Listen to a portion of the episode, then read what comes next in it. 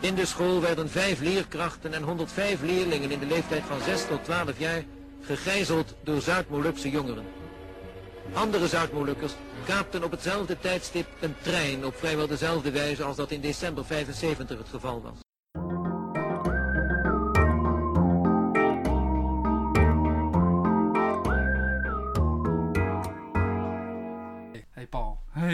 Is Nee. weer zover. het is weer zover. We zijn weer, we zitten weer achter de microfoon. Yes, aflevering 4. Aflevering 4 van de Raadspensionarissen. Een podcast over. Geschiedenis en dingen over de geschiedenis. Nice. Ja, en je hoorde een mooi fragment voor ons eh intro muziekje. En eh, dat heeft eigenlijk te maken met de quizvraag van vorige week. En dat was... Waardoor ontstond de Molukse onvrede die leidde tot een aantal gijzelingen, waaronder de treinkaping op de punt? Yes, yes, yes. En dan eh, hierbij het antwoord. Ehm, we moeten wel even een stukje terug.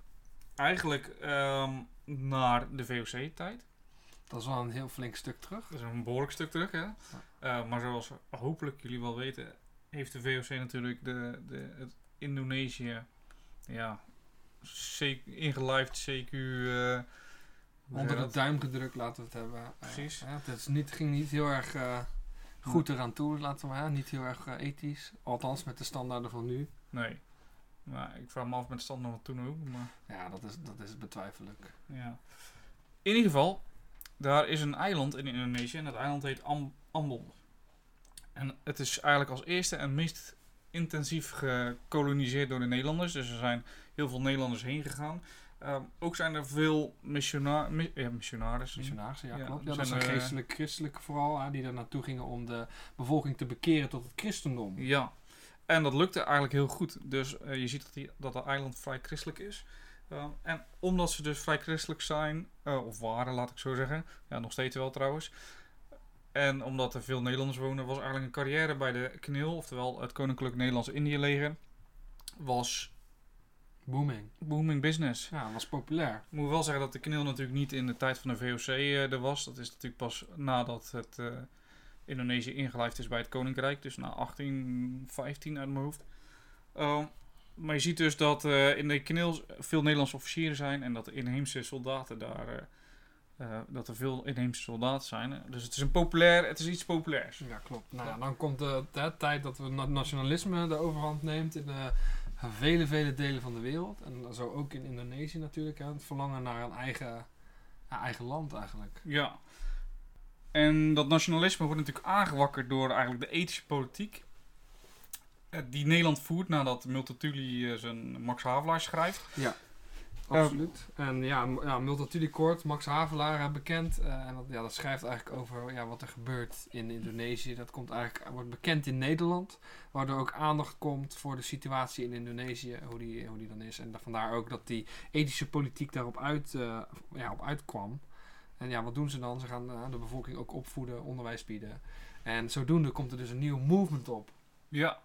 Eh, nationalisme in Indonesië. Ja. Dus de, je ziet eigenlijk dat dat, eh, dat dat ontstaat, maar dat wordt eh, abrupt onderbroken. Ja, onderbroken, ik weet niet of je dat zo goed kan zeggen. Ehm, maar als we dan even gaan naar de Tweede Wereldoorlog, want daarvoor wordt eigenlijk de leider, de nieuwe leider van eh, Indonesië, die de onafhankelijkheidsstrijder, laat ik het zo zeggen, ehm, die wordt gevangen genomen door Nederland. En dan breekt de Tweede Wereldoorlog uit. Eh, oftewel de pleuris in Indonesië. Indonesië wordt natuurlijk overgenomen door de Japanners. eh, en eigenlijk zien de Indonesiërs voor het eerst eigenlijk dat de blanken ja, niet zo Cyprieus zijn als dat ze zelf beweren. Nee, klopt. Dat is ook natuurlijk door de Japanners wel een beetje aangewakkerd. Hè? Die, wilden, die beloofden dus heel veel mooie dingen, maar uiteindelijk eh kwam er ook niet heel veel van Nee. terecht. Klopt. Nou, Japanners worden verslagen. Gelukkig voor Nederland. Eh, ook wel voor Indonesië. Want het, ja, het was niet echt een fijn bewind. Eh, en je ziet dat die Japanners eigenlijk de, de, de, ehm, hoe zeg je dat, de macht moeten terug overdragen aan de geallieerden. Nou, Nederland zeker kan in het begin nog geen militairen sturen. Dus dat duurt een aantal maanden. Eh, waardoor eerst de Britten komen. Die nemen, even de, de, die nemen eigenlijk met een paar officieren nemen zij de touwtjes weer over van de Japanners. Geven Japanners opdracht. Luister, jullie moeten dus eh, de Nederlandse bevolking beschermen die daar woont. En de orde bewaren. Nou, dat doen de Japanners half. Ze laten veel wapendepots laten staan. Waardoor er eigenlijk opstandelingen aan wapens kunnen komen. Ja, niet zo gek natuurlijk. Nee, eh, en dat is best wel een roerige periode voor eh, Indonesië. Eigenlijk, ja, vaak als je praat over Indonesië, dan zeg je natuurlijk die Japanse bezetting is gruwelijk geweest. Maar de periode daarna, dat noemen ze de Bergerac-periode. Dat is ook echt, echt een gruwelijke periode. Denk aan vrouwen die aan bomen worden gebonden en eh doorspiest vanaf beneden, zeg maar, met een eh bamboespies. En Ja, dan, bizar eh, man. ja, een soort factory work worden ze gewoon om de beurt gewoon. En ja, dan hebben we het gedaan. over dan Indonesische mensen? of- Nee, dan eh, vooral natuurlijk Nederlanders. eh een half Nederlanders, half Ah, Indonesiërs. heftig, man. ja, het is een heftige periode. En Nederland stuurt dan militairen erheen. eh, voor een eh, politionele actie. Ja, Ja, de politionele actie heel bekend. zijn er twee geweest uiteindelijk. Ehm, en ze noemen politionele acties omdat ze natuurlijk willen dat het niet eh, als een soort burgeroorlog eh, gezien wordt. Maar dat is het uiteindelijk natuurlijk wel. En eh, de wereld erkent dat ook als, eh, als een burgeroorlog en als eigenlijk een onderdrukking van de Indonesiërs. Dus zeker onder druk van Amerika, die eh, natuurlijk tegen de, de, de kolonisatiepolitiek is, Ja. zeggen ze van hey, jullie moeten Indonesië vrijheid geven. Ja, ik geloof dat ze ook dreigden dan de, de Marshallhulp op te zeggen als ze dat niet deden. Ja, dus dat was voor Nederland wel genoeg reden om een, een, ander iets, een andere oplossing te zoeken. Nou, wat gebeurde nou? Die knil, zeg maar, waar we het eerder al over hebben gehad, die heel populair was, die vocht natuurlijk ook in dat Indonesië. Maar vooral dus die Ambonezen, eh, die waren daar eh, onderdeel van. Eh, en je ziet dat in, als Indonesië onafhankelijk wordt, dat eigenlijk dat knil niet meer nodig is, slash bestaat natuurlijk. Ik bedoel, je hebt een Koninklijk Nederlands-Indië leger. Indonesië is niet meer van jou, dus Ja, dan heeft het geen zin meer. Dus ze moeten, al die militairen moeten zij ontslaan, eh, ehm, of tenminste laten gaan. Ja, eh, het is, is een mooi woord voor, eh, ik weet niet of het op opgeschreven, gedemobiliseerd. Oh ja, ze demobiliseren, ja. Ja. Ehm, en die meeste knillers die willen dat in Ambon doen, omdat ze natuurlijk van Ambonezen zijn. Want die, die Ambon die roept de republiek Maluku Selatan uit. En eigenlijk een soort losse republiek, los van Indonesië. Want ja, zij hebben natuurlijk met Nederlanders gevochten, dus zij hebben wel zoiets van ja shit, eh, wij worden dadelijk gezien als verraders. Zeker als je kijkt naar die Bergerac-periode. Ja, logisch. En ook als je zegt dat die eh, Nederlanders en halfbloedjes vervolgd worden, dan kan ik me wel goed voorstellen dat je dan als ja, Nederlands, eh, bijna Nederlandse strijder ja, ook eh, voor je eigen hachje wil, Ja. je eigen hachje wil redden. Ja, dus, ehm, maar in ieder geval, die, die oud-knillers, die willen dus op Ambon gedemobiliseerd worden. Maar dat gaat niet, want het is geen Nederlands grondgebied meer. Dus wat zegt een Nederlands rechter? Die zegt, ja, dat is leuk dat jullie dat willen, maar dat kan Nederland niet bepalen. Jullie behoren onder Indonesië. Dus die gasten, die moeten allemaal naar Nederland gehaald worden. Want in principe zijn het knillers, Nederlands leger, dus kunnen ze alleen gedemobiliseerd worden in Nederland. En dus worden er ongeveer 12.500 mensen naar Nederland gehaald. Molukkers natuurlijk voornamelijk. Ehm, in eerste instantie was het tijdelijk, dus werden ze in kamp gestopt. Westerbork. Ik bedoel, fucking... Ja, bizar. je komt bizar. ja. Je vecht voor je land in principe. Zij voelden dat ook zo. Je vecht voor je land, je vecht voor Nederland. Ja. En dan kom je in Nederland en word je in een van een kamp gestopt waar eerst dus gewoon Joden in hebben gezeten die doorgevoerd werden naar... ja, concentratiekamp. Ja. Dus die kampen die waren natuurlijk al slecht in, eh, in onderhoud en dat soort dingen. Dus dat, dat werd ook niet veel beter. Dus dat is best wel heftig eh, dat ze hier op zo'n manier ontvangen werden. Maar het was ook niet de bedoeling van de Nederlandse regering om ze hier te laten. Vandaar ook dat het zo lang heeft geduurd dat ze daar hebben gezeten. Vandaar ook dat ze heel erg afgeschermd zijn van de Nederlandse ehm, bevolking. En niet echt hebben kunnen integreren. Dus je ziet dat dat best wel in principe tegen ze werkt. Ik bedoel, als je ergens in een land komt en je mag niet integreren in het land. Je krijgt ook weinig scholing, dus dat is best wel heftig. Ehm, Absoluut. ze vallen daarom ook terug. En dat zie je natuurlijk vaak als, als je zoiets hebt, dan val je terug op je tradities. Er altijd drie tradities waar ze op terugvielen. Ehm, nou, ten eerste hadden ze het idee van een, van een onafhankelijke Molukse staat. Eh, daarnaast hadden ze natuurlijk een militaire traditie vanuit de knil. Dus Mhm. militaire, eh, best wel autoritair ook. Ook voor de opvoeding zie je later terug bij de tweede generatie. En eh voor christelijke tradities. Dus niet christelijk, En maar ze, worden, ze vallen weer terug op Ja. oude cultuur. Precies, Ze gaan eigenlijk ook een beetje nationalistisch gaan ze kijken naar hoe ze waren voordat de Nederlandse waren. precies. Gaat Ze- vet snel dan. Ja, en ze willen dus ook terug, of ze willen terug naar, eh, naar die RMS, die eh, Republiek Maluku Selatan. Ehm, dat gaat niet, valt onder Indonesië. Maar ze hebben dat idee dat, dat, dat het nog goed komt, of ze willen dat, of ze hebben, sommigen zeggen ook dat de Nederlandse staat dat heeft beloofd. Van, hè, we, gaan, we Mhm. willen ervoor Ja. zorgen dat jullie een onafhankelijke staat krijgen. Maar het gebeurt niet. En het gebeurt, blijft ook niet. Weet je, het komt nooit Dus ze zijn teleurgesteld. teleurgesteld. Maar de eerste generatie is nog opgevoed met, door, of opgevoed, opgegroeid met Nederlandse eh, dingen. Dus die hebben dat eigenlijk nooit in een gewelddadige manier geuit, zeg maar.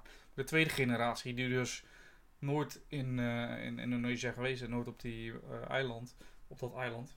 ehm, die hebben dat wel. Die hebben een geromantiseerd idee, dat ten eerste. Die denken dat daar een paradijs is. En ze willen die onafhankelijke staat. Dat klinkt wel heel bekend, hè? Conflict eh, Palestina. Ja. Ja, ook weer behoefte aan eh, terug te keren naar het eigen deel van, jou, eh, ja, van je voorouders. Hè? De Palestijnen die leefden in dat gebied van wat nu Israël is. En oudere generaties verdreven en de nieuwe generatie die, die heeft dit ook een geromantiseerd beeld ervan. Ofwel ze daar nooit zelf zijn geweest. Nee, precies. Ehm, en dat is dus ook. Ja, dat is dus ook een reden voor die tweede generatie Molukkers om ja, paramilitair-achtig ehm, gijzelingen te doen. Eh, een aantal gijzelingen hebben ze gedaan. Een treinkaping in 75, dacht ik.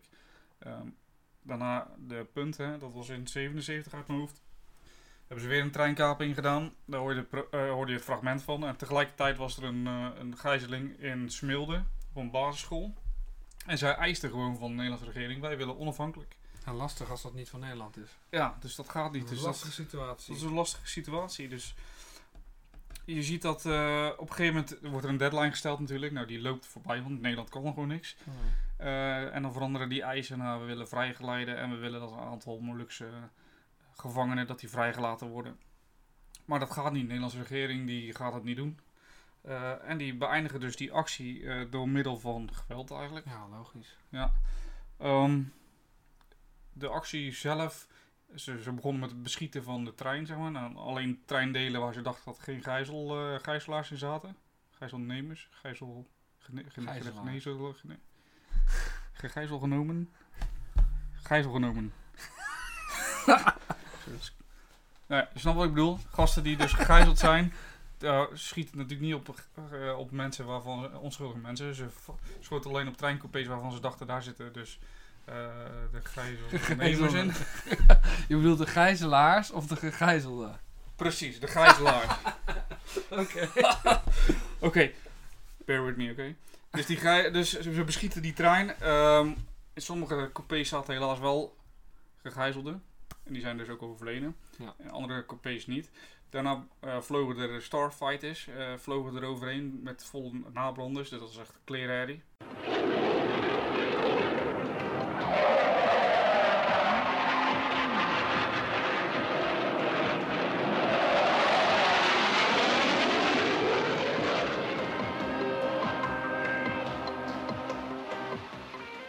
Ja, zoals je hoort is dat een herrie. En ik kan, ik me voorstellen dat je dan schrikt.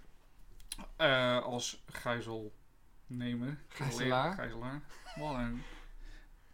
Oké. Anyway. dus... Hashtag gijzelaar. Hashtag gijzelaar. Dus eh de mariniers eh, bestormen daarna de trein en eh, ja, schieten eigenlijk op alles wat beweegt en niet Nederlands is, denk ik. Er wordt ook vaak gezegd dat er te veel geweld gebruikt is. Eh, dat gijzelnemers. Weet ik Gijzelnemers? Ik weet het niet meer. Die brengt me echt vet in de war. man. Gijzelaars in ieder geval dat die... eh, de gijzelaars, ja, dus die de mensen die de, de, de, de gemengde dingen deden. ja, die. Dat die zich al over hadden gegeven en dat ze dan alsnog kapotgeschoten werden. Ja, dat is heftig. Ehm, ja, daar is ook commissie voor geweest. En, eh, dus dat is best wel heftig. Ehm, maar ja, dat is dus eigenlijk het verhaal, eigenlijk de antwoord, eh, het antwoord op de vraag waar die onvrede vandaan kwam. Dat is dus uit dat wij eh, de kolonie Indonesië verliezen. En dat de Molukkers hun eigen staat willen. En dat Nederland dat niet voor elkaar wil krijgen. Ja, het is een gecompliceerd verhaal. Ja. Ja. er komt veel bij kijken. Eh, maar ja, wel weer een stukje interessante geschiedenis. Zeker. Ehm, ik heb nog een geluidsfragment van minister Den Uyl. Die achteraf zeg maar, een soort commentaar geeft waarom ze de beslissing genomen hebben. Dus Ik verzoek u te geloven dat het niet anders kon. Ter wille van het voorkomen van dergelijke gewelddaden in de toekomst moesten wij hiertoe besluiten. We hebben dat dan ook verdrietig, maar in overtuiging gedaan. En als we het over Den Uyl hebben, Den Haag. Dan wil, eh, dan wil een aantal politieke partijen willen weer terug naar een eh, regering Den Uyl. Heb je daar wel eens iets van gehoord? Nee, heb ik nog niks gehoord. Nou ja, ik geloof dat Jesse Klaver weer een eh linksfront wil vormen. Eh, ja, ik, ik hoorde het toevallig. Ik vond het wel interessant. Hey, Den Uyl komt weer terug. hoorde ik. Ik eh, ben me niet bewust van deze ontwikkeling op links. Ja, nee, serieus. Ja, ik, eh, ik hoorde dat toevallig. Ja, ze willen weer wat. Nou, goed. Ja, zo'n weetje. Ja, mooi denk weet je? je. Hey, over andere weetjes. Wat is er nog meer te vinden in het nieuws deze week? In het nieuws. Ehm, nou, in het nieuws, we zien dat de Nederlandse en Iraakse autoriteiten gesprekken aan het voeren zijn om eh, tien Nederlandse vrouwen en hun kinderen in Syrische kampen weer terug te krijgen naar Nederland. Eh, Ja, hebben we het dan over mensen uit de islamitische staat, gok ik. ja, ja, ja, precies. Die zijn daar eh, heen getrokken met een vriend, man, whatever. Ehm, ja, dat islamitische staat is eh, zo goed als... voor mij is het zelfs al helemaal... Ja, ik geloof is nog een klein... Klein nee, de- ja, ik, ik weet het niet. Ik had toevallig vandaag was er iets over, over Syrië, maar volgens mij is het inderdaad wel zo goed als voorbij. nou, dat is fijn, denk ik, voor de wereld. Ja, laten we het hopen. Ik vind het fijn, Althans, laat het ik zo beeld, zeggen. hè, het zijn heel, ja, de dingen die, die mensen gedaan hebben, is gewoon heftig. inderdaad. Ja, ja, ja, IS is een, eh, eigenlijk een soort extreme versie nog van de Taliban. Dus als je de Taliban al eh, gewelddadig vond, IS is nog een stapje erbovenop. Ja, nou, gecreëerd weer door onze grote vrienden, de Verenigde Staten, absoluut. helaas. Ja, nou ja, goed, het woordje extremisten past er wel bij. denk Ja. ik dan. Dus in ieder geval, Nederlandse en Iraakse autoriteiten zijn dus aan het kijken of ze die vrouwen terug kunnen halen naar Nederland, samen met hun kinderen. Ehm, ja, sommige mensen vinden dat eng. Ik weet niet zo goed. eh, die vrouwen hebben misschien wel bewuste keuze gemaakt, die kinderen niet. Ja, precies. Eh, misschien kunnen we op tijd erbij zijn om de brainwashing ongedaan te maken. Dat is Ja, hoop. ja, ja, dat is een lastige situatie. Nou, ik denk dat sowieso die mensen heel erg gemonitord worden en daar worden echt wel gesprekken over gevoerd. Ja. Zijn eh, hele knappe koppen die gaan daarover nadenken. Mag wel lopen. En eh, ja, het is natuurlijk niet zo dat eh, ja, als je een burger bent, dan moet je daar ook gewoon als behandeld worden. En Ja. ook, ook al is het ook al eh, ben- ja, woon je in eh, IS, ja goed, Ja, daar moet over gepraat worden. Dat kan je niet zomaar afschrijven, toch? nee, vind ik ook. Tenzij ja, het echt een oorlogscrimineel is, maar dat, ja, die, Ja. dat hoeft niet zo te zijn. Als je natuurlijk zelf onthoofdingen hebt gedaan, dan kan ik me voorstellen dat je misschien Ja. minder welkom bent. Dat Dat kan ik me ook goed voorstellen, inderdaad. zou ik ook niet willen als mijn buurman. Dus eh, Nee. nee. gelukkig heb ik aardige buurmannen. Jawel. Ja, ik wel. Ja. Over een minder aardige buurmannen. Ah, Chinese. Huawei.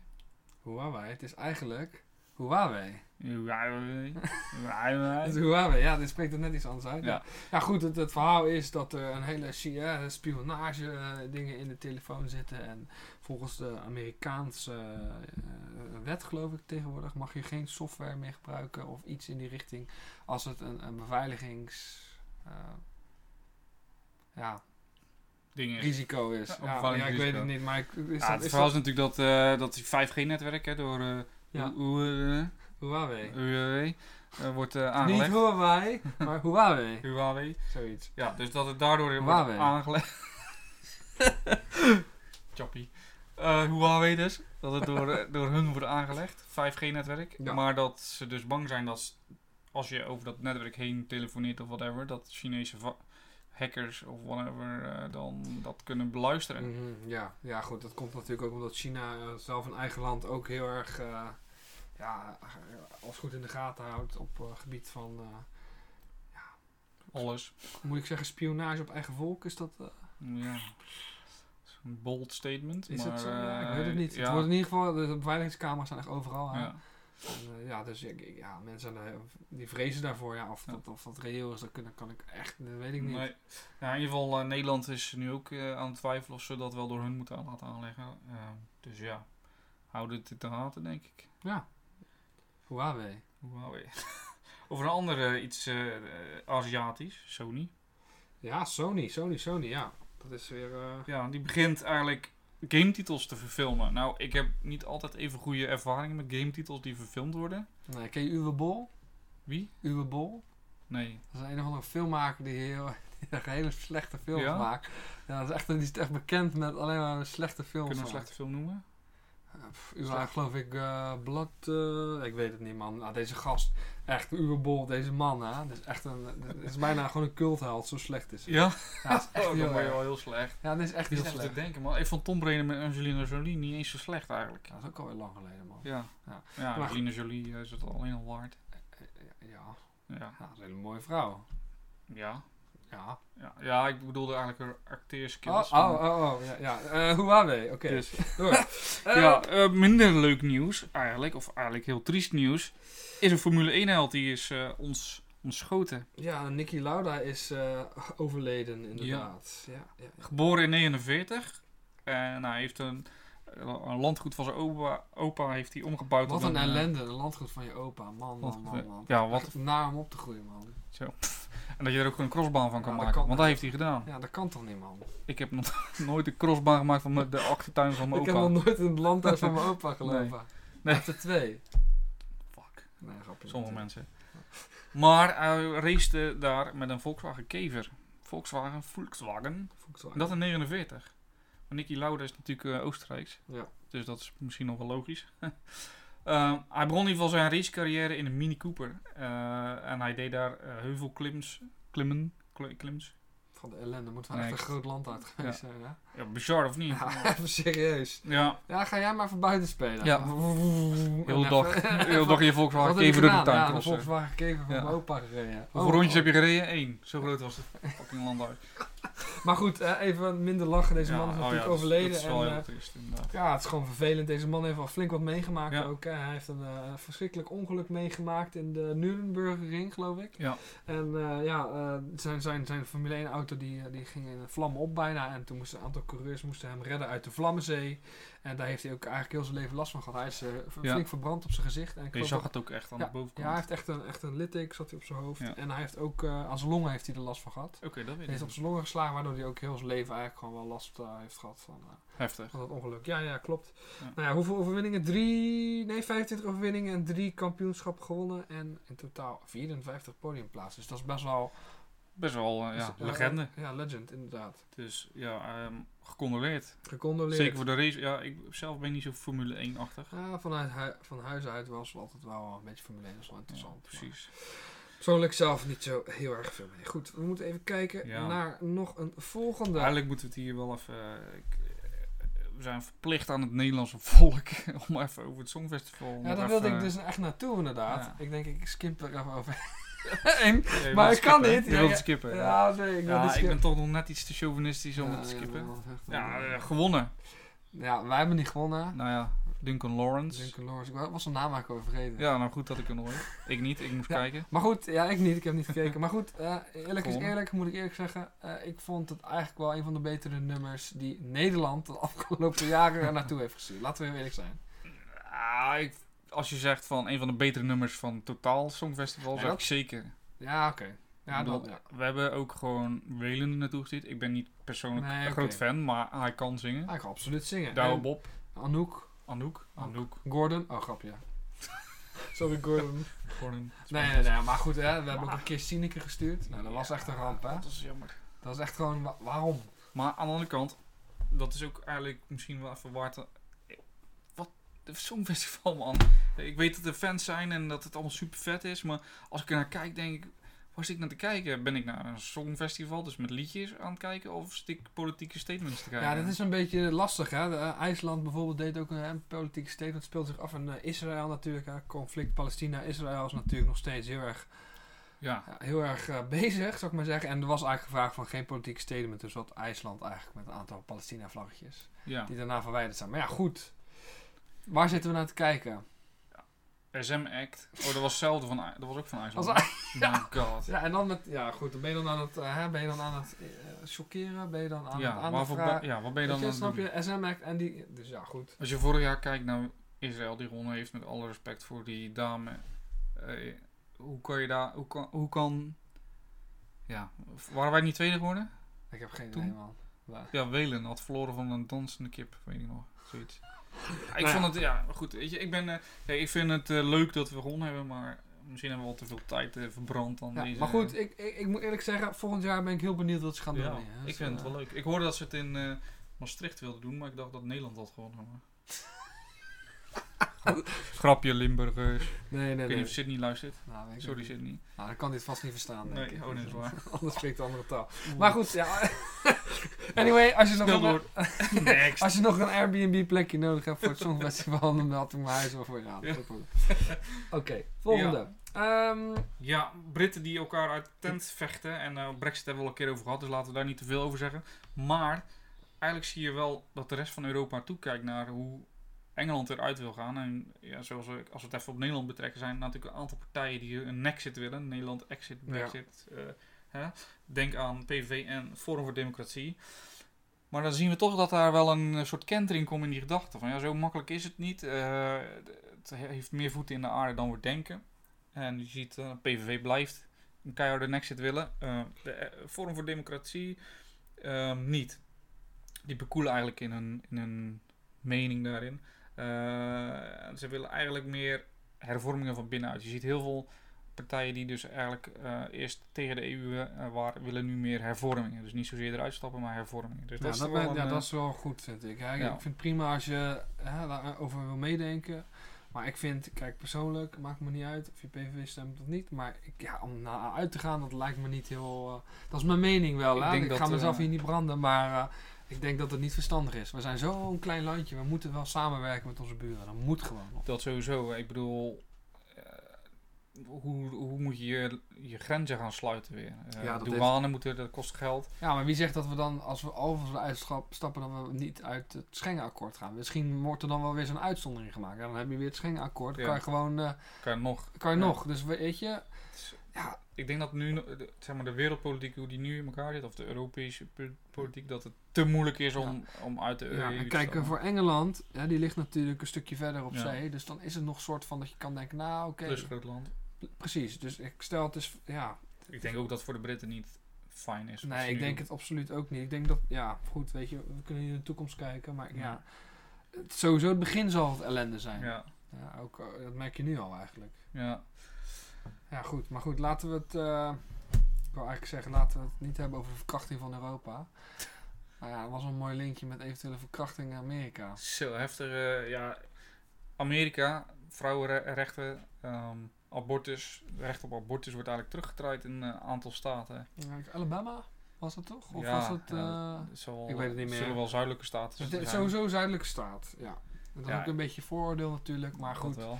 Hè, wat, wat is aan de hand? Eh, ja, een aantal, ik geloof een, een van de, de staten heeft zijn... eh, ja, je mag geen abortus meer plegen, daar gaat Nee, het in ieder geval ja. Zelfs niet bij, als je verkracht bent, dus ongewenst zwanger, dat mag het ook niet. Ja, en ik geloof dat het merendeel van het gros dat gestemd heeft natuurlijk wit en man is. Waarschijnlijk. Ja, nou ja, goed. Ik kan me daar wel een klein beetje boos over maken, weet je. Ik bedoel, ik denk dat we al wel zover zijn in, het, eh, Ja. in de tijd dat we daar ons, ja... Ik nou, zag laatst een eh, meme en dat vond ik wel heel pakkend. En daar stond in, stel je voor dat mannen zwanger konden worden, dan zou abortus gewoon op de hoek van de straat ge- ge- gedaan kunnen worden, zeg maar. Ja, Dus ja, ja, zou, dat zo zijn? Ja, ik weet het dat weet ik denk natuurlijk niet, het maar ja. dat is wel heavy, heavy, heavy shit, zeg Ja. maar. Ja, man, ik, ja, het is een heftige situatie, dus ja, dat, dat speelt ook nog. Hè. Eh, mensen zeggen ook wel, ja, geen sharia-wetten in Amerika. Nou ja, goed, weet je, ze zijn heel erg eh, anti-islam. Ja, Maar zelf zijn ze ook heel erg conservatief en eh, ja, christelijk. en is het niet een beetje eh, hetzelfde eigenlijk, maar dan Het is absoluut hetzelfde. anders? eigenlijk. Ja, Andere naam? Andere, en net eh, Mars of een eh, Snickers. zo. Ja, Ja, ja. Ze Nou, zijn allebei even zoet. Oké, Klappertanden van. de ene zonder noten. Ja. Oké. Oké, dat was slecht. Goed. Maar, Als we Ja, noten hebben. Nee, grapje. nee. Boven Ervedorens. Ja, die eh, heeft een nieuw programma over PTSS-veteranen. Gaat hij, eh, daar gaat hij mee rondlopen. Nou, PTSS is eh, eigenlijk een, een, een psychologische aandoening. Ja, Als je een- Post-traumatic stress eh, Precies. disorder is het geloof ik Post, eh, Post-traumatic stress stress. Ja, eh, ja, klopt. hoe waren we? Maar eh, nee, ja, nee, maar dat klopt. eh, hij, maakt een programma over met eh, veteranen. Het, is ik, ik ging even onderzoek doen naar PTSS en ik vond het eigenlijk schokkend dat pas in 2015 het echt opgenomen is in de DSM-5. Nou, DSM staat eigenlijk een soort handboek voor psychologen waar alle aandoeningen in staan. En in 2015 dus, bij de DSM-5 is pas eh, de PTSS echt daarin opgenomen. Terwijl dat, als we even, want we zijn toch met die historici, met historie, sorry, het is niet mijn dag vandaag. We zijn met geschiedenis bezig. Eh, eh, Herodotus, de Griekse Herodotus, schrijft er al over tijdens de slag bij Marathon. Ja, dat was echt bijna gewoon, eh, bijna 3000 jaar geleden. Ja, Bijna, ja, wel iets minder, maar ja, goed. Zeker. Ja, nou ja. Bijna 3000 Bijna jaar. 3000 jaar geleden. Dus hij schrijft er al over. De Romeinen noemen het eigenlijk oorlogsnostalgia. En waarom? Omdat het lijkt alsof de soldaten terug willen naar huis. Dus alsof het een soort, ehm, hoe zeg je dat? Homesick Ja, precies. heimwee is. Ja, ze hebben een soort van heimwee en ze kunnen niet doorvechten. Hè? Ja. Dan, eh, Ook eh, tijdens de Amerikaanse burgeroorlog wordt er eh, gesproken over dat oorlogsnostalgia. Vanaf eigenlijk de Napoleon-oorlogen wordt er al wel gesproken over oorlogstrauma, maar het wordt nog steeds niet echt goed erkend, zeg maar. Eh, je ziet ook dat ehm, het grootschalig gezien wordt tijdens de Eerste Wereldoorlog, wat niet zo heel raar is, gezien de gevechten. En de Eerste Wereldoorlog was eigenlijk pas de eerste oorlog waarbij er langdurig veel gevochten werd. Ja. Veel, En ook, het beeld, de beeldvorming werd anders. Hè? Ja. Eh, voorheen, de Napoleonitische oorlogen, die waren echt eh, glorieuze oorlogen. Ja. was prachtig, was heroïs. En hier zie je echt eh, ja, ellende, modder, dood, ellende overal. Alles wordt naar de pleuris geschoten. hè. ja. Ja, en dan, ja, de beeldvorming verandert ook. Dus dat je langere tijd aan het front blijft. Kijk, die andere, de oorlogen daarvoor waren vooral korte veldslagen. Ja. Waarbij dus ook wel natuurlijk een soort van traumatische gebeurtenissen, maar niet langdurig. En bij de Eerste Wereldoorlog was dat zo langdurig. Maar ze dachten in eerste instantie eigenlijk dat de luchtverplaatsing van granaten, dat die ervoor zorgde dat, dat je die probleem had. Eh, je zag ook vaak met, eh, het wordt ook shell, shell shock genoemd. Dus eh, Ja, shell staat, is Engels woord voor granaat. Dus granaat ontploft. En dan, je ziet ook als je, ik kan op YouTube wel filmpjes zien, is echt schokkend door die mensen die helemaal schudden en raar kijken. En Ja, met plassen ook in de broek en alles en zo. Ja. Het is echt heel heftig. heel allemaal. bizar. Eh, Maar ja, goed, het heet de shell shock om de shock van de explosieve Ja. granaten, eh, weet ik veel wat allemaal in je oren vloog. Dat mensen daar gewoon ja, eigenlijk helemaal van eh, over de rode waren. Dat ze gewoon helemaal bevroren. Ja, ehm, Freud trouwens heeft in eh, 1907 al onderzoek gedaan en hij heeft al vastgesteld dat het iets psychologisch was, maar nog, ja, zo, het is niet echt van de grond gekomen, zeg maar.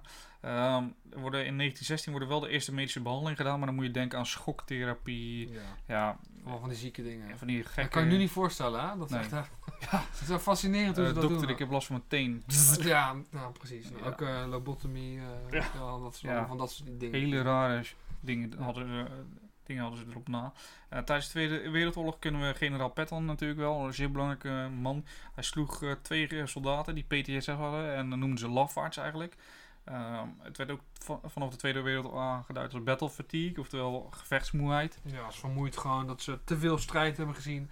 Maar eigenlijk Ja, waren deze mensen gewoon eigenlijk... als- Psychische aandoening. Psychisch gewoon helemaal even op. en we zien dat eigenlijk vanaf de Vietnamoorlog echt dat PTSS eh, wordt erkend en dat er meer onderzoek naar gedaan wordt. Maar dus pas in 2015 opgenomen in de DSM-5. Dat is echt heftig. Dat is, Bizar man, dat is gewoon Bizar. vier jaar geleden. ja, dat is niet zo heel lang geleden. Maar god. Ehm, dus ik vind het mooi dat boven Ervedorus daar eh, een programma over... Ik vind dat hij sowieso mooie programma's maakt. Ook met die caveman, hoe heet die, eh, die, die daklozen, vind ik super, super goed. eh. dus ik, ik vind het wel interessant. Ik, ik ben ook wel benieuwd hoe, hoe het programma is. Ik- als ik tijd heb, ga ik kijken. Oké. Als ik tijd heb. Want ik ben genomineerd voor... Oelewapper? nee, Paul die is genomineerd voor de geschiedenisdocent 2019. Ja. Hoe dus dat is echt super vet. Eh, gefeliciteerd. Ja, dank je. En je behoort tot de laatste 15. Was mijn taart? Of moet ik nou taart geven? Jij. Oh. Volgende keer taart. Maar goed, hij is genomineerd, dat is echt super vet. Ja. Eh, ik ben echt super trots op hem. Ja. En eh, hij gaat, eh, hij gaat zijn best doen. Nee, ja, oh, maakt niet uit, joh. Maar goed, hij is, ja, het is gewoon vet. Ja. Eh, weet je, Vandaag zijn ze langsgekomen Ja. om te kijken bij, eh, in de klas. En eh, gesprekken met leerlingen, collega's en met, met, mijn eigen persoontje. Ja. En ze waren op zich wel heel positief. Dus eh, Ja, wie weet eh, wordt dit weet. kanaal wel eh, nog meer beluisterd wanneer Ja. Paul dus de ja, de, geschiedenisdocent van het jaar wordt. vanaf Ja. 3 juni weet ik, tenminste 3 juni gaat de jury weer om de tafel. En dan gaan ze de laatste zes kiezen. En dan, Moet je dan weer een keer lesje geven? ja, dan gaan ze, komen ze opnemen. Dan moet ik... oh, dan moet je echt helemaal aan de bak. Ja, het is ook van de NTR. Ah. Dus dat is natuurlijk tv, eh, iets met tv geloof ik. Ja. Dus dan eh, komen ze het opnemen. En dan eh, na de zomervakantie gaan ze dus de laatste ronde. En dan blijf Ja. je bij de laatste drie. En Ik vind dat we wel een polletje moeten omhoog gooien. Ja? Moet Paul tijdens deze, als hij door is, moet hij A. zijn baard afscheren? of B. zijn baard laten staan? Oh ja, oké. Ja, ik ben benieuwd. Nee, nee, nee. Ja, gooi hem even online. Lachen. Ja. Goed, Twitter. laten we doorgaan. Even, we hebben iets leuks benoemd. Nu gaan we even over iets minder leuks hebben. Frustratie. Jouw frustratie. Paul's frustratie Nou. van de week. Knipperlichten, jongen. Echt. Ik reed... eh, waar reed ik? Ik reed naar... Ver weg. Ik weet, niet, ik weet even niet meer waar ik heen reed. Maar ik ik weet het ook niet meer. ik reed in ieder geval op de snelweg. En eh, mensen haalden mij in. En zonder knipperlicht van baan ver- verwisselen. Bij rotondes. Ze slaan af zonder knipperlicht. Dat jij staat te wachten. Weet je, je hebt wel Ah, eens dat weet- je bij een rotonde staat te wachten. Gewoon echt 10 Ja, minuten te wachten. En dan net dat die auto die rechtsaf gaat, zodat jij het snel op had gekund, die doet de knipperlicht niet aan, waardoor je alsnog moet wachten weer. Maar dat, dat- ik ken het, want ik moet elke dag, elke ochtend, elke middag als ik thuis kom, moet ik ook langs zo'n rotonde. Ja, En dat is eigenlijk altijd hetzelfde. Als ik naar mijn werk ga, 's ochtends, heb ik er niet zoveel last van. Want daar is iedereen, eh, dat is een dorpje. Dus daar, nou ja, het is een kleine stad. Oké, ik noem het een dorpje. En daar, daar doet iedereen het wel braaf. ja. Maar als ik Rotterdam inrijd, dan eh, is iedereen ineens de verkeersregels vergeten. Bizar hè? En dan sta ik gewoon te wachten soms. En, en dan kijk ik ze wel eens aan en denk ik van, joh, waar ben je nou mee bezig, man? Ja. Maar is knipperlicht, is dat een nieuwe uitvinding? Nee. Nee, dat bestaat al vet lang, man. Vet lang. Eigenlijk, ehm, voor de jaren 60 deden ze het vaak door hun hand uitsteken, zoals je op de fietsen doet. De reden auto's natuurlijk ook wat minder hard. Eh, later gingen ze het met een, eh, ja, een soort touwtje aan een stokje. Deze, ja, de trok ze aan een touwtje, ging het stokje uit, eh, een soort hand, maar dan mechanisch zelf bediend. Ja, elektrisch. En dan Ja. na 975 is het natuurlijk ook verplicht geworden. Ja, verplicht geworden. Dus, maar het lijkt wel of nieuwe auto's het niet meer hebben. Nee, maar weet je wat het is? Mensen die willen altijd de nieuwste uitvinding, hè? Ja, maar de knipperlicht gebruiken ze niet. Klerenlijst. maar even voor... Even, als je op een rotonde rijdt en je gaat linksaf, dus de derde afslag, moet je dus knipperlicht naar links. En dan, als je rechtdoor voorbij bent, doe je knipperlicht naar rechts. Zo moeilijk is het niet. Klopt. Doe het gewoon. En op zijn minst, als je zo moe bent dat je dat niet kan doen, op zijn minst even je richting naar rechts aangeven. Op zijn fucking Ja, precies. Of rij gewoon rechtdoor over die rotonde, dan kunnen we ook lachen. Of eh, neem de fiets. Misschien beter. Maar dan moet je je arm uitsteken. Ja. Dan, kan je het denk ik Dat ook niet. Dat is ook wel lastig. Nou, Goed. dan hebben we al een hoop behandeld. Ehm, ja, ja, ja, we moeten kijken naar de data van de komende week. Ja. Ehm, 26 mei, het is nu dat we dit opnemen, is het 23 mei. Morgen is, eh, komt het uit, 24 mei. Ja. 26 mei eh, 1578 is lang geleden. Alteratie van Amsterdam. Kan je iets kort daarover vertellen? Ja, klopt. Eh, nou ja, wat gebeurt er rond die tijd? Dan zijn we natuurlijk een beetje bezig met de reformatie. Hè, de katholieken tegen de protestanten. En eh, ja, wat zien we? Dat eigenlijk eh, protestanten nemen eigenlijk de macht over in, eh, ja, in eh, 1578 in Amsterdam. Ja. Want voorheen was het eigenlijk nog een katholiek bolwerk. Ja, en dan op dat moment niet meer. Nee. Dus eh, ja, dat is een belangrijke eh, gebeurtenis. Ja, het staat ook in de geschiedenisboeken van, eh, van de leerlingen. Dus eh kan je nagaan hoe belangrijk het eigenlijk is. Ja. Eh, dus dat, ja. Ehm, Zo'n 200 jaar later, 300 jaar later zelfs.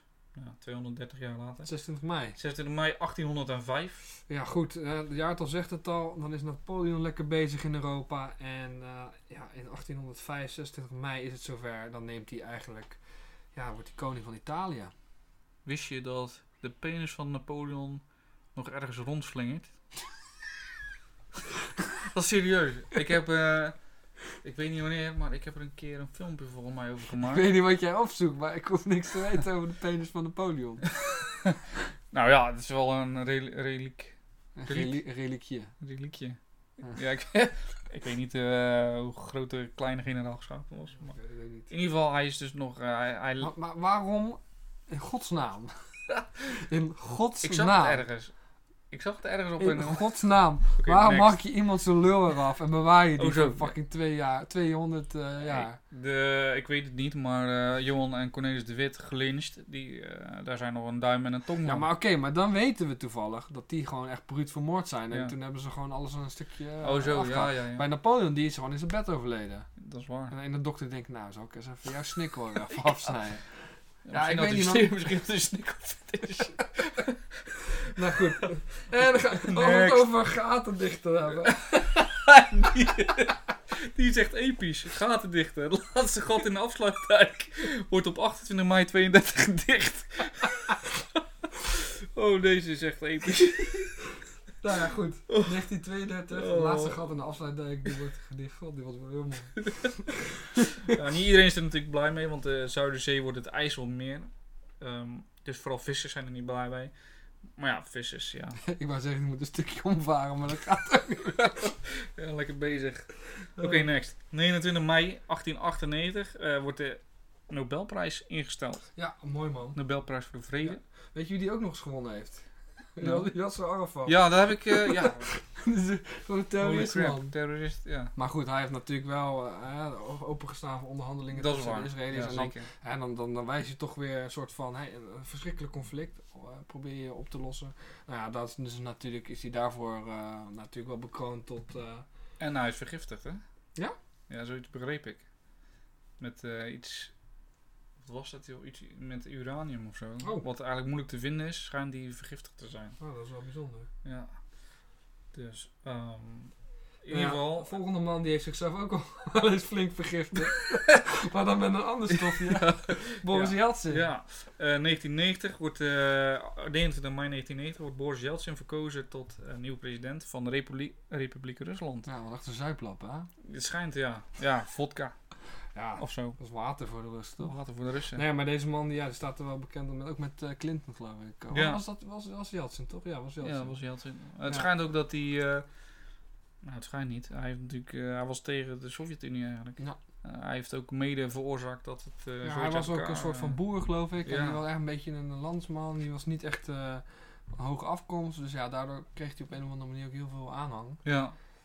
Ja, en eh, ja, hij werd dus president en eigenlijk was hij tegen de Russische inmenging van, in, in Europa. Nou ja, goed. eh, 30 mei 2005, ja, verschrikkelijke gebeurtenis. Ja. Eh, Natalie Holloway, Amerikaanse studenten, die verdwijnt spoorloos op Aruba. En eh, ja, Tot de dag van vandaag. ja, ja, ik weet Verdwenen, toch? Ja, Ik ja, heb niet gehoord dat ze- gevonden? Is ze gevonden? Is ze gevonden? Ja, ik weet, ik weet het niet. Het zou kunnen dat ze gevonden is. Ehm, ja, het is natuurlijk niet echt eh geschiedenis eh, onderdeel, maar het is wel een verschrikkelijke gebeurtenis. Ja. Hoe heet die knakker ook alweer? Eh, Joran van der Sloot. ja, die, ja, Johan van der Sloot. Gevangen nu in Peru Ja, volgens mij. Peru inderdaad. En eh, ja, die, die, be- die bekende zichzelf tijdens een programma. eh, werd hij gefilmd door een journalist. Ja, Die zich voordeed als een maat van hem. En die, daar vertelde hij dat hij dit had gedaan. Ja, ja. ja verschrikkelijk man. ja, verschrikkelijk, ja. Ja, nou verdwijnen natuurlijk heel vaak heel veel mensen. Dus de vraag is natuurlijk altijd, wat, wat maakt iemand dan zo speciaal? Ik weet ook niet zo goed waarom. Natuurlijk, ja, waarschijnlijk omdat het door een Nederlander is gebeurd. Dat het in Nederland zo Ja, dat is. denk ik ook, ja. Dus, eh, maar sowieso is het natuurlijk elke verdwijning is gewoon verschrikkelijk. Ja, Maar goed, eh, dit staat denk ik bij heel veel Nederlanders nog in hun geheugen gegrift. absoluut. Ehm, nou, we hebben het net over de knipperlicht gehad. Dat die verplicht werd voor mij in hetzelfde jaar, als ik even zo snel kijk. Ja. 75. Eh, ja, ook in 75, in juni 75, wordt de veiligheidsgordel verplicht. Ja, dus je ziet dat eigenlijk eh, heel erg veel veiligheidsvoorschriften worden ja, aangehaald. Er zullen wel heel veel dingen gebeurd zijn in eh, la- de decennia ervoor met auto's, ongelukken, weet ik veel wat. Ja, Dat ze heel veel veiligheidsvoorschriften gaan eh, ja, invoeren. Hè, om te zorgen dat die auto's gewoon ja, geen ellende veroorzaken. precies. Heel veel weerstand tegen, wist je dat, tegen die veiligheidsgordels? Ik heb een filmpje gezien eh, met interviews van die tijd, van mensen die eh, dus worden stopgehaald gehouden door eh, een reporter.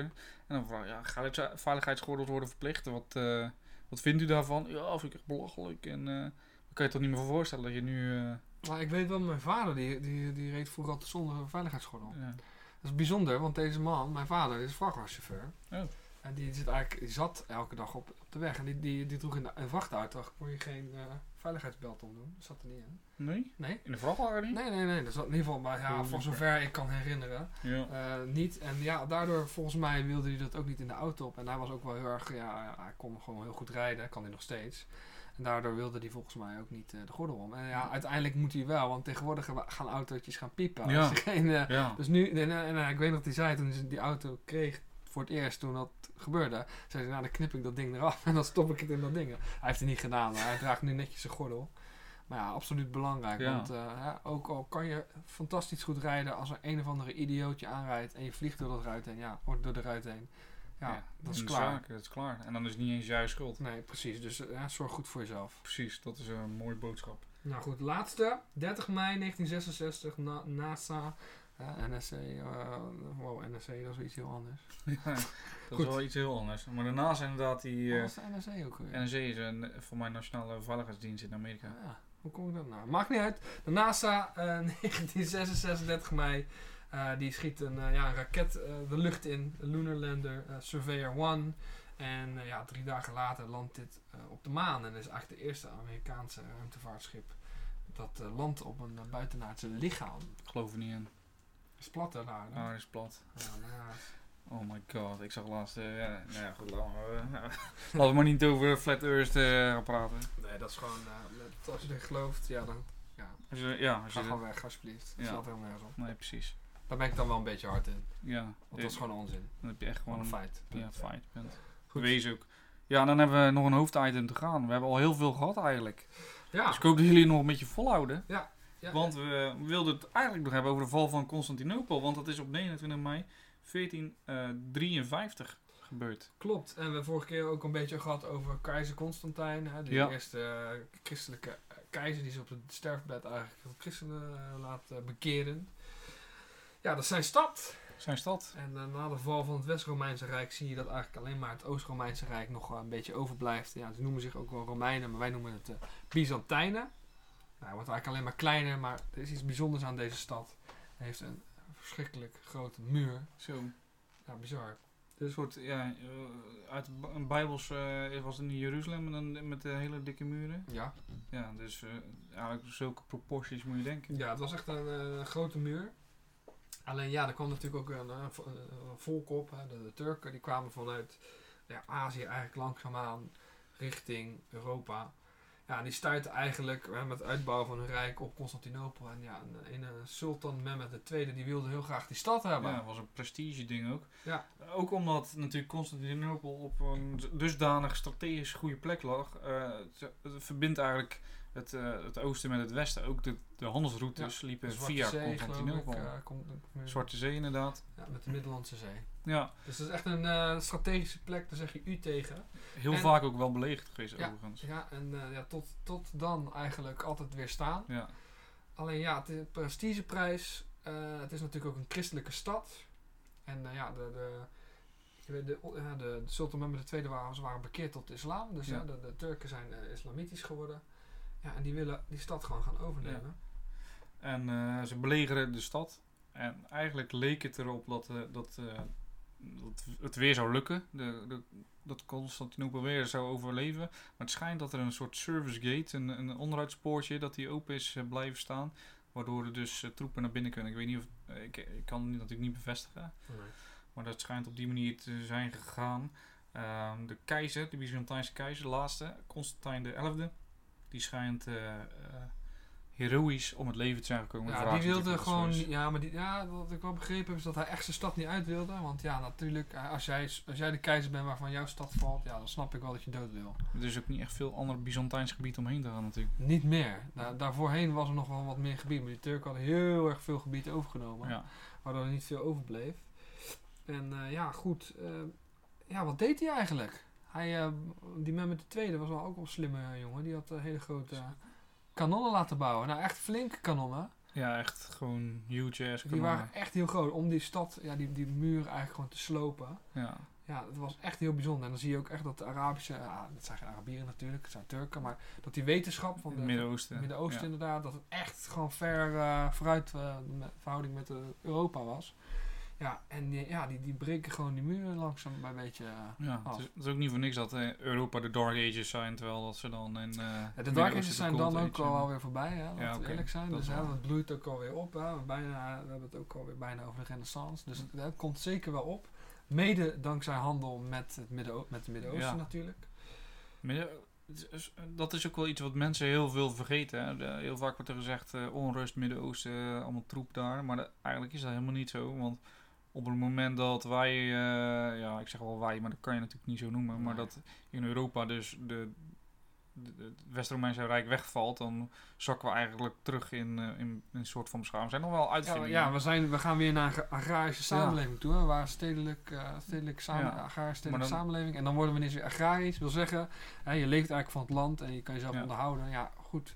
Dat is het dan wel. Maar je ziet dat, dat het Midden-Oosten eigenlijk juist een gouden eeuw beleeft. Ze Ja. hebben, sowieso hebben ze veel kennis gevonden van de Grieken. Die Ja, ze, die ze inderdaad, vertalen ja. naar, naar het Arabische. Maar ze hebben zelf ook echt heel veel uitgevonden. Ook op het gebied van gezondheid, technologie, nieuwe landbouwwetenschappen. Waardoor Ja, astronomie ook. eh, astronomie, zeker, we kennen nog steeds de Arabische cijfers. Ja, ja goed. ik heb daar heel grappig. eh, eh, zag ik een meme. Het schijnt echt te zijn dat ze van die polls houden. Ehm, dat, eh, dat er geen Arabische eh, cij- cijfers gebruikt hoeven moeten worden Ja, op scholen. ja er zijn nou, heel veel mensen tegen. Nou, Ja, de vraag is dus van, vindt u dat de Arabische cijfers verplicht op school gebruikt moeten worden? En dan zegt eh 60% zegt nee. Ik geloof dat het nou ergens in Amerika was. Ja. Ja, en dat Ze hebben gewoon geen idee, die mensen. Nee, dat is natuurlijk gewoon... Is het al.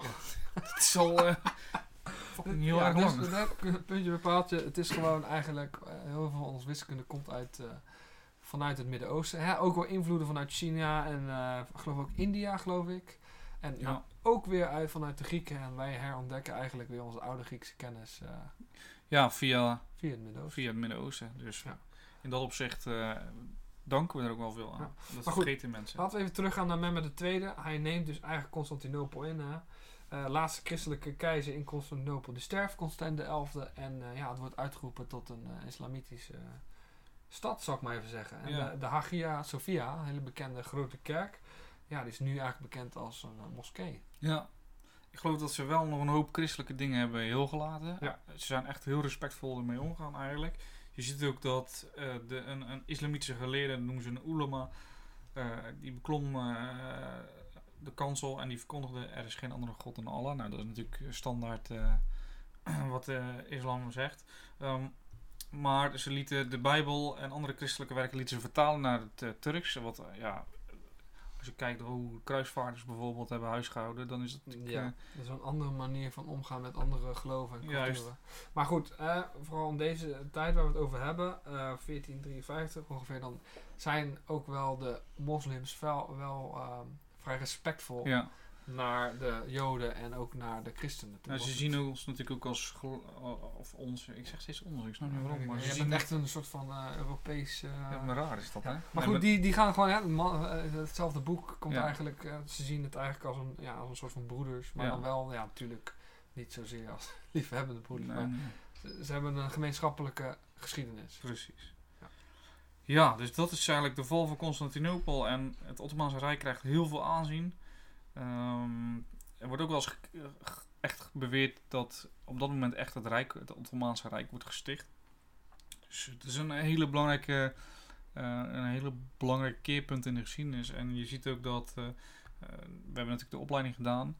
En er wordt ook vaak gezegd, hè, wat is nou echt het keerpunt? Wat is nou echt eh, het breekpunt tussen Mhm. eh, periode voor 1500 en daarna? Er worden een aantal dingen genoemd, zoals Columbus. Ja. Maar ook dit wordt vaak eh, benoemd als, als keerpunt in de Ja, geschiedenis. ook door de hè, verandering in de handel. Ja, niet zo gek natuurlijk. Ja. ja. want alle handel vanuit het Midden-Oosten kwam eigenlijk via Constantinopel wel een klein beetje Europa in. En. Ja, dat is ook iets wat natuurlijk eh, triggerde dat eh, de Europeanen andere routes gingen vinden, proberen te vinden naar Azië. Goed, nou, dat is een eh, mooi verhaal voor een andere keer, denk ik. Precies. Hey, een andere kanteling in de geschiedenis. Ja, Die idee. die idee. Ja, eh 6 juni. Ehm, ik moet even verzinnen, is dat nou volgende week al? Dan ben ik vijf Nou, jaar twee weken, over twee weken. Oh, ben ik vijf jaar getrouwd op die day. Ik ben expres op die day getrouwd. serieus? Nee, niet expres. Maar het is wel een mooie, eh, mooie koppeling. Eh, daar willen we een special over maken. We moeten nog even verzinnen of het echt een aflevering wordt of dat het natuurlijk los wordt. Ja, sowieso komt het online. Het eh, komt online. Een hele speciale gelegenheid. Ja, we proberen, we zijn met iets bezig eh, om eigenlijk ergens op een mooi plekje dat te kunnen doen. Eh, om een D-Day special te kunnen maken. Dus eh, we hopen dat dat eh, gaat lukken. Er rest ons eigenlijk alleen nog maar even een nieuw quizvraag erin te gooien. Yep. En dat mag jij doen, want jij hebt hem zo schitterend geformuleerd. Dankjewel. Oké, daar komt ie. Wat hebben het grootste Duitse, het grootste Duitse oorlogsschip, heb je hem, grootste Duitse oorlogsschip. Ja. Tijdens de Tweede Wereldoorlog en een van de meest succesvolle rijkskanseliers van het Duitse keizerrijk met elkaar te maken. Bam, dat is hem. Dan is het eh, de langste podcast die we tot nu toe gemaakt hebben. Ja. nou, dat is netjes toch? Ja, ja, ik hoop dat jullie het eh, leuk vonden. Ehm, en we hopen jullie volgende week terug te zien met, eh, met een nieuwe aflevering. Ja, die day dan. Die day, Be there or be square. precies. Tot volgende week. Ciao.